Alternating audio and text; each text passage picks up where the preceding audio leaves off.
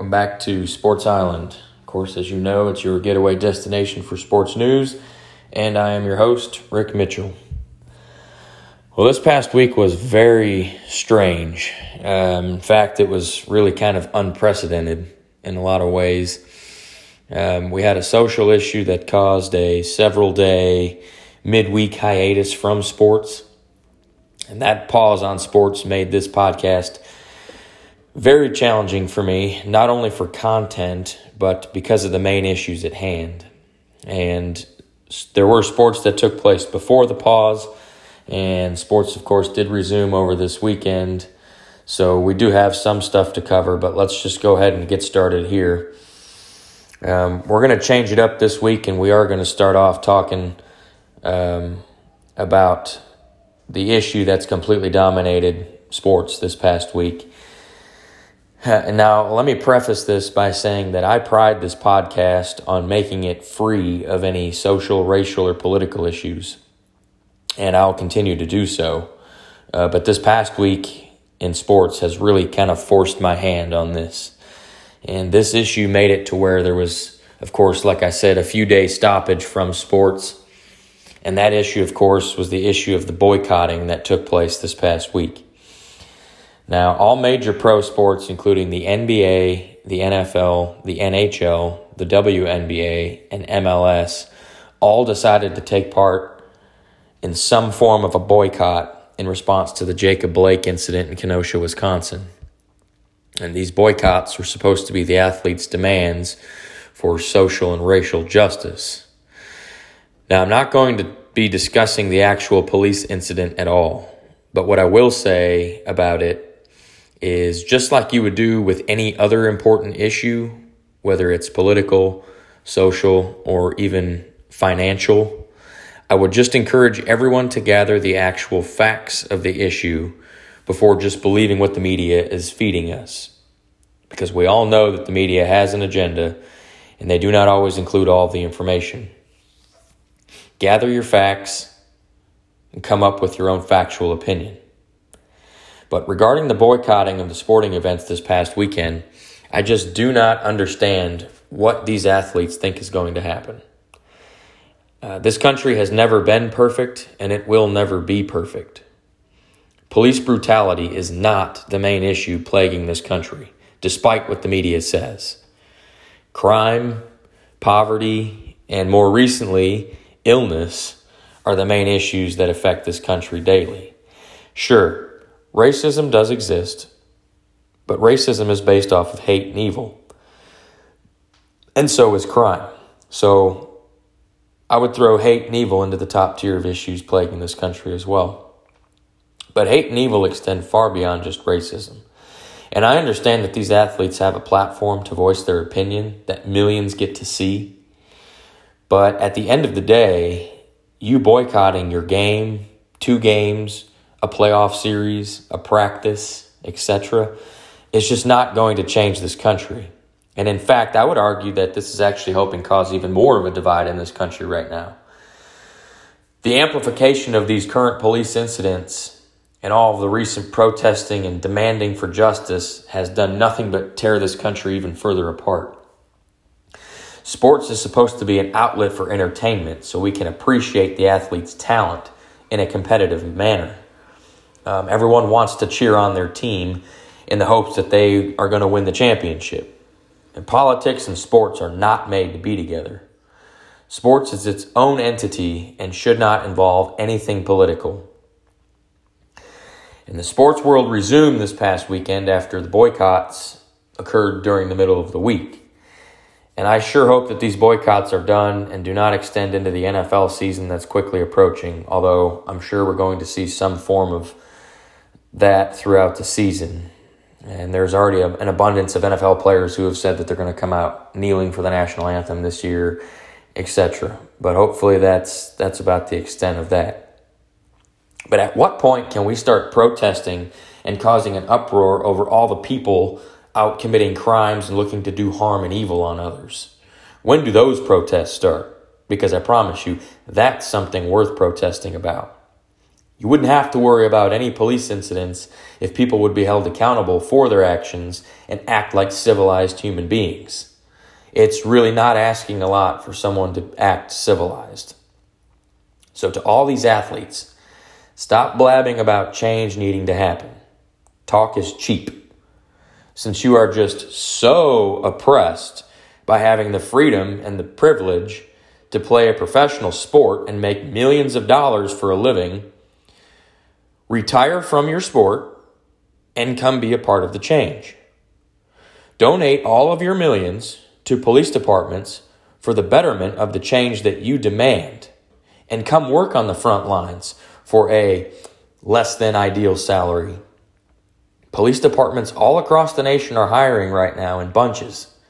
So come on out and see if you got what it takes to make this change. Change starts with you. Do something about it. Something other than just not showing up to your luxurious, privileged job to prove a point. And to further illustrate my point, I came across this post on Facebook and it's gone somewhat viral. It's a letter written to LeBron James and presumably everybody else that has the same viewpoint as LeBron James, including the media. And it's written by an African American father whose name is Patrick Hampton. And here's what the letter says I'm going to read it. It says Dear LeBron James, you don't speak for me or my boys. I am the father of four brown boys, and it's my responsibility as a father to protect and serve them. There is no need for police in my home because, as the father, I'm the authority in my home. Police are needed where fathers and law and order are absent. When there is no father to protect and serve children, police have to move into that community to protect and serve. Where there is no father or authority in the home or neighborhood, young men rebel. This is why police are having a hard time gaining compliance with fatherless boys on the side of the road. They refuse to sit down, be quiet, and comply. Why? Because the police are the first men to tell them no and assert their authority. These boys have spent years under no one's authority. This is the main problem. Hashtag accepting authority. So please don't speak for me and my boys. Me and my boys are not terrified of the police because we respect the police and accept their authority.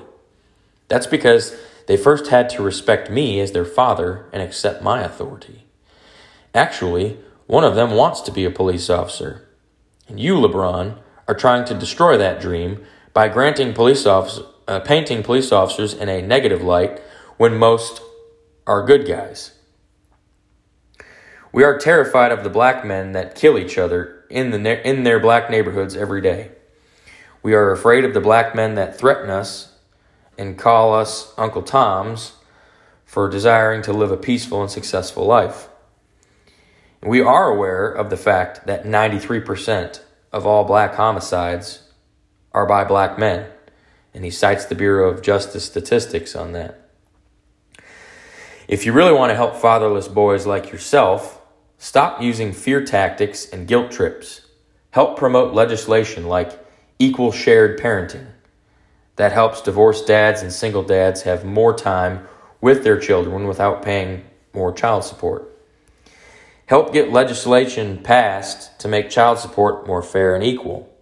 Fund programs like my former hashtag Good Guys, Good Girls program, killed by Obamacare, that helped young black youth save sex until marriage, learn their history, learn to respect police, develop work ethic, and accomplish their goals.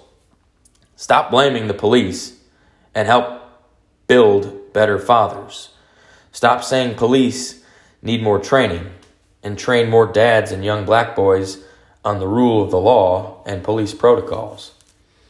Remember, there are millions of black and brown boys out there that are not being killed by police. They are alive and doing quite well. How? We obey the law.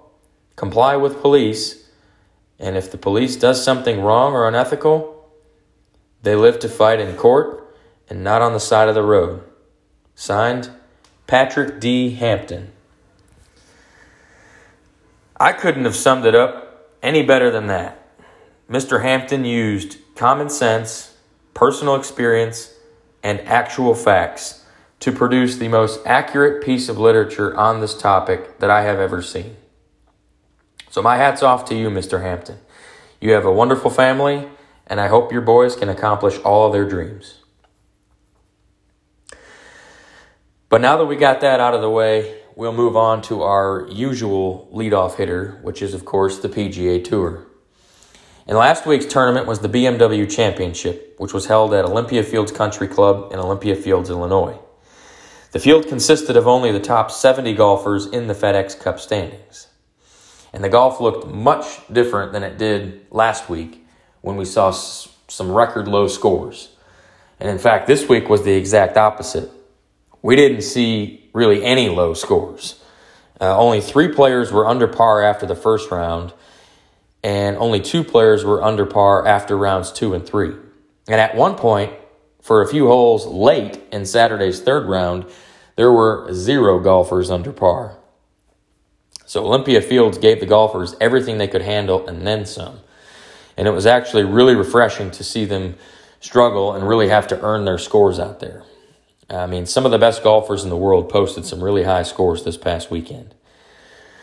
But when the tournament was all said and done, the golf was absolutely amazing. The tournament came down to the wire between Jon Rahm and Dustin Johnson. Rahm was the clubhouse leader at four under. So when DJ came up to 18, he just needed a birdie to force a playoff hole. Well, DJ's second shot landed on the green, but 43 feet away from the cup. So, what does DJ do? He just goes out and casually drains a 43 foot birdie putt to force the playoff hole with Jon Rahm. So DJ and Rahm, they teed it up again from 18. And of course, they were both on the green in two. Uh, Rahm was away, so he putted first. And Rahm was actually 66 feet from the cup. So he lets this putt go, and it had a massive left to right break on it. I mean, it just kept going and going. And then it dropped in for a 66 foot birdie. And then DJ missed his birdie putt.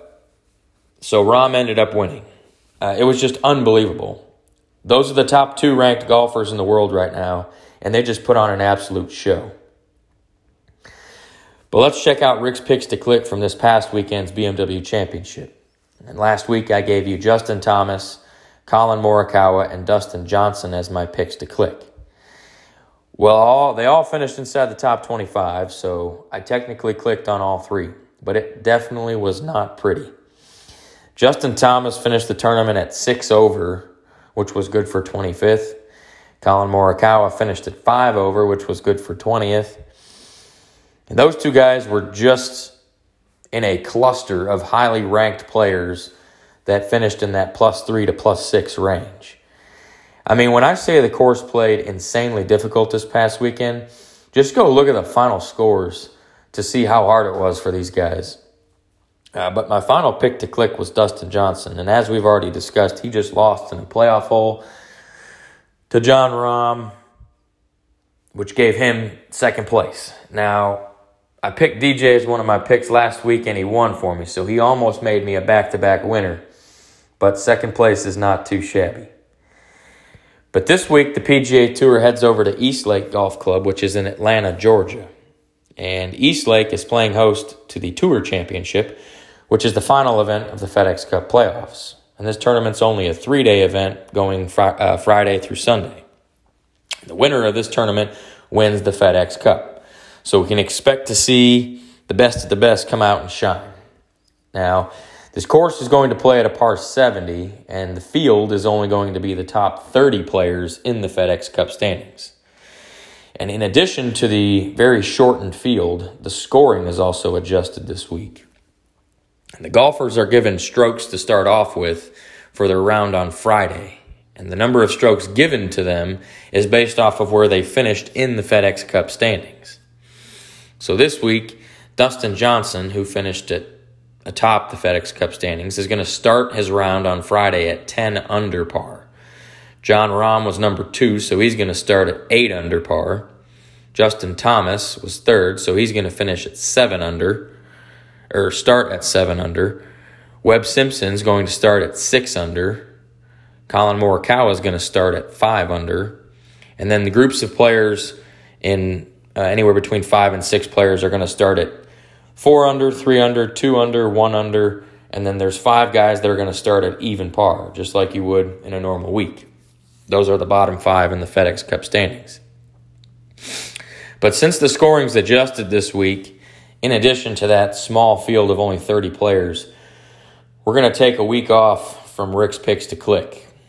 Uh, but I will say that based on the way that Dustin Johnson and Jon Rahm have played the last two weeks, I just do not see them being anywhere but near the top, especially given the fact that they're starting off with the most strokes given to them. But uh, we'll head over to the National Basketball Association. Now, the NBA is moving right along in their playoffs as well. A couple weeks ago, I made my quarterfinal round selections, and uh, the Western Conference is still finishing up their half of the quarterfinals. They got a couple game sevens this week. So I'll recap those picks on next week's episode. But the Eastern Conference is all finished up with their quarterfinal round, and they've actually began playing their semifinal round this past weekend. So let's revisit my Eastern Conference quarterfinal round picks and check out my semifinal round predictions. And we'll start off the round one recap with the number one seed Milwaukee Bucks. They played the number eight seed Orlando Magic. And I predicted that Milwaukee would win the series in five games, and I was correct about both predictions. The Bucks actually lost game one, but then found their game and rattled off four straight wins to send the Magic home in five games. No surprise there. But next, the number two seed Toronto Raptors played the number seven seed Brooklyn Nets. I mentioned how the Nets were missing all of their key pieces and really did not stand a chance to win. And I was correct about that as well because I predicted Toronto would win in five games, but they actually swept the Nets in four games. Uh, next, the number three seed Boston Celtics played the number six seed Philadelphia 76ers. And the 76ers were without All Star Ben Simmons in this series, but Boston lost an All Star of their own in game one when Gordon Hayward sprained his ankle. And Hayward's going to miss several weeks. But I, I, predicted that Boston would win the series in six games. And Boston came out looking really good. I mean, they dominated the series and actually ended up sweeping Philadelphia in four games. But finally, the number four seed Indiana Pacers played the number five seed Miami Heat. And I mentioned how that series was the hardest for me to pick. But I did predict that Miami would win in a competitive seven game series. Well, Miami won, so I was right about that. But they made it look easy. They swept Indiana. Four games. Uh, just couldn't, I, I, did not see that coming. But uh, in conclusion, I predicted that all four of the Eastern Conference series would end up like they did. So I went 4 0 in the Eastern Conference semifinal predictions. And that's the unbelievable fact in the playoffs so far is that three of the four series in the East were sweeps. And oddly enough, the only series that wasn't a sweep was the Bucks Magic series, where the Bucks are the, the top seed. Um, I definitely did not see the three sweeps coming, but uh, the semifinal round matchups are set. So let's go check those out real quick. Um, the Bucks, they're playing the Heat, and this one's tough. The Heat just dominated the Pacers in the first round and looked really impressive while doing that. And the Bucks, they had that hiccup in game one, but they turned it around. They found their stroke, and uh, I, I, I, want to pick Miami for the upset uh, in the series, but Milwaukee Bucks star Giannis Antetokounmpo, he is one of the faces of the NBA. So, in the spirit of the NBA being the most fixed of the major pro sports, I'm to say that the Bucks are to win in six games but I would not be surprised at all if Miami won the series. Now, the other Eastern Conference series is the number two seed Toronto Raptors playing the number three seed Boston Celtics. This is going to be another very good series. And I mentioned that Celtics forward Gordon Hayward is out with an injury. But the Celtics have a very deep roster and one of the better young players in the game in Jayson Tatum. And the Raptors, on the other hand, They're the defending NBA champions, so they didn't get here by mistake. And Nick Nurse is a terrific coach. Um, both teams are coming off a first round sweep, so there's really no competitive edge in this one either way. This is as close to a coin flip for me as can be, but uh, I say I'm going to take Toronto in seven games only because of the Hayward injury in Boston. But just like the other series, I would not be surprised to see Boston advance. But uh, we're going to go ahead and go around the island now. Bunch of quick hit topics to get into, and we're going to start off with the National Football League. There have been several more teams that have been hit with the injury bug in training camp. And this past week, Chicago Bears starting running back David Montgomery had to be carted off the field with an apparent lower body injury. And it was later confirmed that Montgomery strained his groin and was going to miss some time. And how much time he misses is still up in the air. But at least it wasn't uh, a tear or anything worse. Uh, but I saw the video of the injury and it did not look good at all. Uh, it sounds like Montgomery is possibly going to be ready for the season opener in a couple weeks. So that's good news for the Bears and for fantasy football players. But the New York Giants also got hit with the injury bug. They had two players come up with significant injuries this past week. The bigger impact injury was that of second round rookie safety Xavier McKinney. And McKinney sustained a fractured left foot in practice. And there, there's hope that McKinney can return late in November uh, and that his rookie season's not completely lost, but uh, that's still going to be decided based on if uh, the extent of the surgery or whatever's treatment he's going to receive.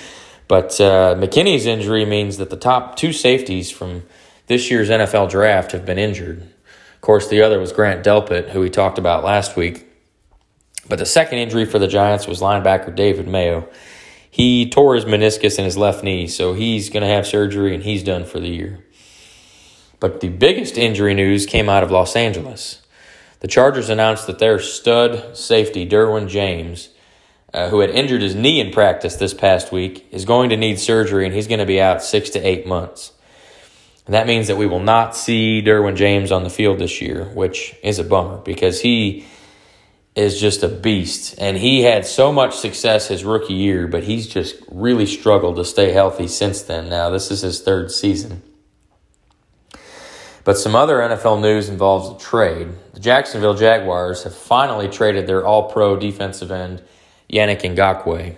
And if you recall, Ngakoue had the franchise tag placed on him because he did not want to sign a long term contract with Jacksonville. Ngakoue threatened to hold out until he was either paid or traded. The Jaguars originally were said to be asking a steep price for Ngakoue, but Minnesota Vikings came calling at the right time, I guess, because it's just prior to the season. And uh, the Jaguars are going to send Ngakoue to Minnesota for a second round pick and a conditional fifth round pick this year.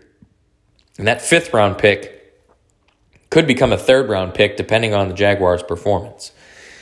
So even if the Jaguars end up with a second and third round pick out of the deal, uh, I just don't think that that was really what they were expecting to get.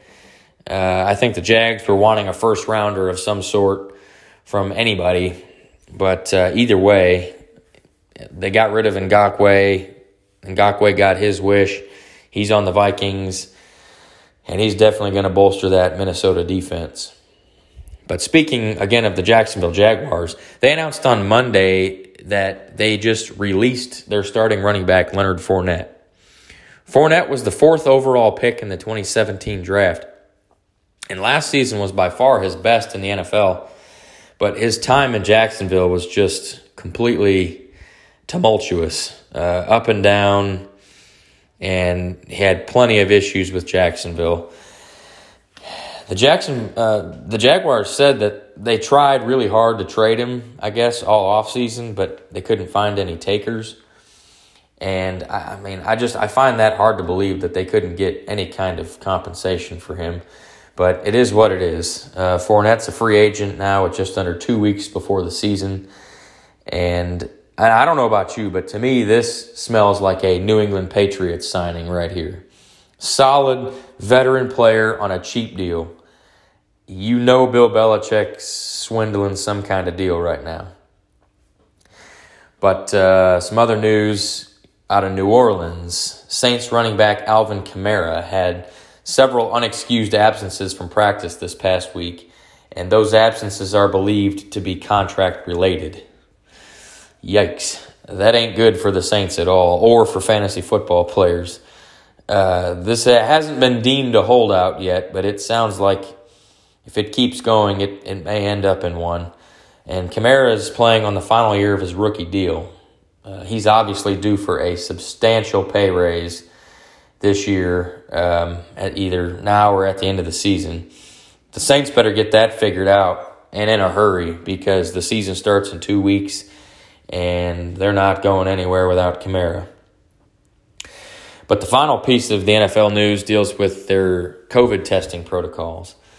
The NFL and the NFLPA announced that they have tweaked their COVID 19 protocols to minimize the chance that an individual could miss a game due to a false positive test. So, an initial test will continue to be followed by two more tests a nasal swab to be assessed in a lab, as well as a point of care test.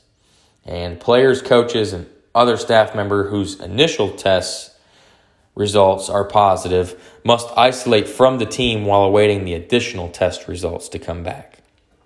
But they now can be cleared on the same day if both test results immediately come back negative.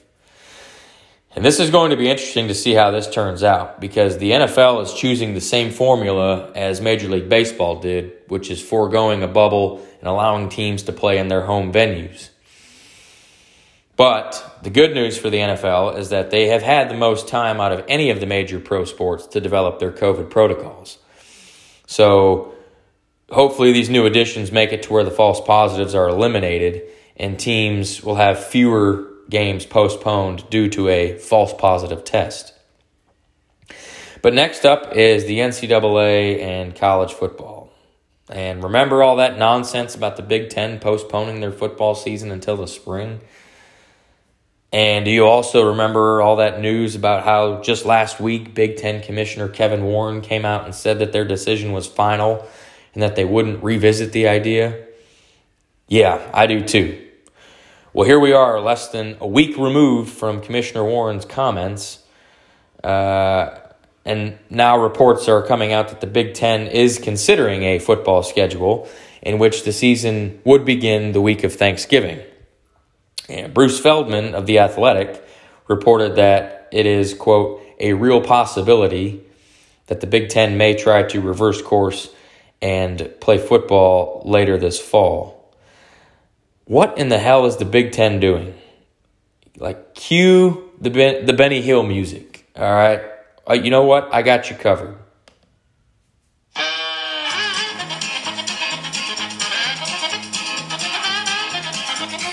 Yeah, exactly. Like, I mean, this is getting ridiculous. Uh, if these reports are true, it appears that the Big Ten realized that they royally screwed up by not postponing football while allowing students on campus. I mean, these Power Five schools are all about the almighty dollar.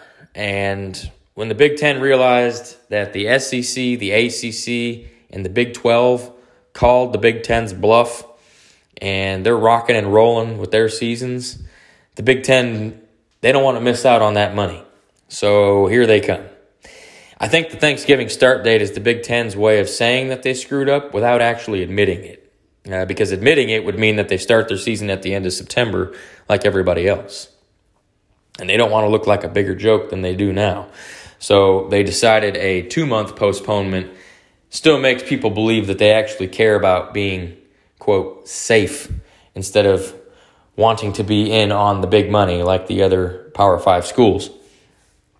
And there's also been people questioning that uh, whether the winner of this year's college football playoffs is going to actually count due to the lack of the Big Ten and the Pac 12 taking part in the season.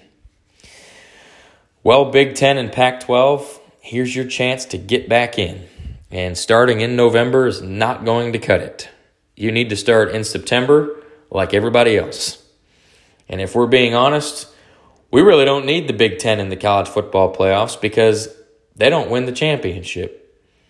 Uh, in the last 20 college football seasons, going back to the year 2000, the national championship has been won by the Big Ten twice. And both of those were Ohio State, once in 2002, the other in 2014. The Big 12 and the Pac 12 have also won two titles, while the ACC has four. Then the SEC comes steamrolling in with 11 titles in that time frame. So in the last 20 years, the SEC, ACC, and Big 12, which are the Power 5 conferences actually participating in the college football playoffs this year, are responsible for 17 of the last 20 national championships. So I would say that the winner of this year's college football player, uh, playoffs is going to be more than deserving of that trophy because you can't debate those numbers. But uh, we'll move on to uh, Major League Baseball. Uh, we saw the league's first no hitter of the 2020 season this past week. Uh, Chicago White Sox pitcher Lucas Giolito tossed a no hitter against the Pittsburgh Pirates, and Giolito st- uh, struck out 13 batters in that game, which was the most strikeouts during a no hitter in White Sox team history. Uh, but the major news out of Major League Baseball this past week deals with their playoffs. And the MLB is finally moving to a bubble. After weeks and weeks and weeks of positive tests, uh, the MLB announced this past week that they're officially going to be moving to a bubble format for the 2020 playoffs. ESPN baseball insider Jeff Passan broke the news regarding the bubble, and Passan did say that the locations have not officially been confirmed by the MLB, but that the plans are coming together. Uh, Texas and California have been chosen as the host states. And the plan is for the American League teams to play their playoff games in Los Angeles and San Diego, California. And the National League is going to play their playoff games in Arlington and Houston, Texas and the World Series is scheduled to be played in Arlington, Texas. So the Texas Rangers opened their brand new field, Globe Life Field, this year, and it's in its inaugural season. They get to host the World Series in the inaugural season of their new stadium, which is awesome, especially since the Rangers won't be sniffing the playoffs anytime soon. But the final piece of MLB news broke on Sunday afternoon and that Sunday's game between the Oakland A's and the Houston Astros was postponed due to a member of the Oakland A's organization testing positive for the coronavirus. This game was the series finale, and uh, it was postponed just four hours before the first pitch was scheduled to be thrown. And the A's are going to be self isolating in their hotel in Houston, and they've already done their contact tracing and everything. And as of now, only one member is tested positive. So we hope it stops there, but uh, if more members start testing positive, uh, I'm sure they're going to have a couple series postponed. The A's next series begins Tuesday against Seattle. And uh, the Houston Astros, their next series, uh, also begins Tuesday. It's against the Texas Rangers. And the MLB just came out and announced that that series is going to be played as scheduled. So the Rangers are going to occupy the same clubhouse that the A's just used. Now, the clubhouse was sanitized and cleaned on Saturday night, but it underwent a deeper, more thorough cleaning Sunday. So, even in a week where baseball took a couple days off to show their support for this social issue, they still came out with another positive test. Now, there's just never a dull moment in the MLB, is there? I'm running out of jokes to make about the MLB so far. Uh, but these positive tests are just making it making the playoff bubble even more mandatory at this point. But uh, next up is the National Hockey League. The uh, the NHL is going to be conducting or concluding rather the second round of their playoffs this week. So we're going to check in on my semifinal run predictions on next week's episode. Uh, but some important news out of the NHL deals with the Arizona Coyotes. The Coyotes, who snuck into the playoffs this year because of the expansion, uh, they actually upset the Predators in the qualifying round, but then got beat in five games by the Avalanche in the quarterfinal round. Uh, so now the Coyotes are officially in their off season, and man, it's off to a rough start. Uh, the NHL or the, the NHL announced that um, the Arizona Coyotes had violated the league's combine testing policy, and the sanctions that they brought against Arizona were taking away Arizona's second round draft pick this year and first round draft pick in 2021. Now, keep in mind that Arizona traded its first round pick to New Jersey back in December uh, in order to acquire Taylor Hall. So now the Coyotes are going to be without their first and second round picks this year and their first round pick next year. Yikes. Oh, and did I mention that Taylor Hall is scheduled to be a free agent this offseason? And because there's a good chance that they're going to lose him too. Taylor Hall recently said that, quote, winning is what I'm after when he was asked about his impending free agency. Well, I got news for you, Mr. Hall you ain't winning in Arizona, which means that I got news for Arizona as well. You're not re signing Taylor Hall. And that's an ugly situation going on in Arizona. Definitely not a great time to be a Coyotes fan, that's for sure. But uh, another quick note on the PGA Tour. Uh, PGA announced that they've amended their schedule regarding the events that were scheduled to take place in Asia. Uh, the PGA was scheduled to play three events in Asia in the month of October. And those events were the CJ Cup Nine Bridges, Zozo Championship, and the World Golf Championship HSBC Championship. So the CJ Cup Nine Bridges, which was scheduled to be played at uh, Jeju Island Golf Club in Korea, that event has now been moved to the Shadow Creek Golf Club in Las Vegas and is going to take place October 15th through 18th. Now, the Zozo, which is the next weekend, October 22nd through the 25th, was originally scheduled to be played at the Accordia Golf Narashino Country Club in Chiba, Japan. So that event got moved to the Sherwood Country Club in Thousand Oaks, California. But the event that's following the Zozo Championship would be the World Golf Championships HSBC event that was scheduled for October 29th through November 1st. The reports on that indicate that that event may be canceled. Um, but if it's not canceled, uh, I would certainly expect it to be moved to the U.S. Uh, at some course, probably on the, the West Coast. But um, that's going to wrap up the 11th episode of Sports Island. I uh, hope you all enjoyed it. Uh, as always, uh, appreciate you listening. Appreciate you sharing it with anybody, telling anybody about it. But uh, you can find me on uh, Facebook at Sports Island Podcast. Podcast, course, is on all the major platforms. But uh, let's hope these next few weeks moving forward can be focused on sports and the true entertainment that they provide. But I hope you all have a good week. Stay safe, be well and we'll catch you on Sports Island next week.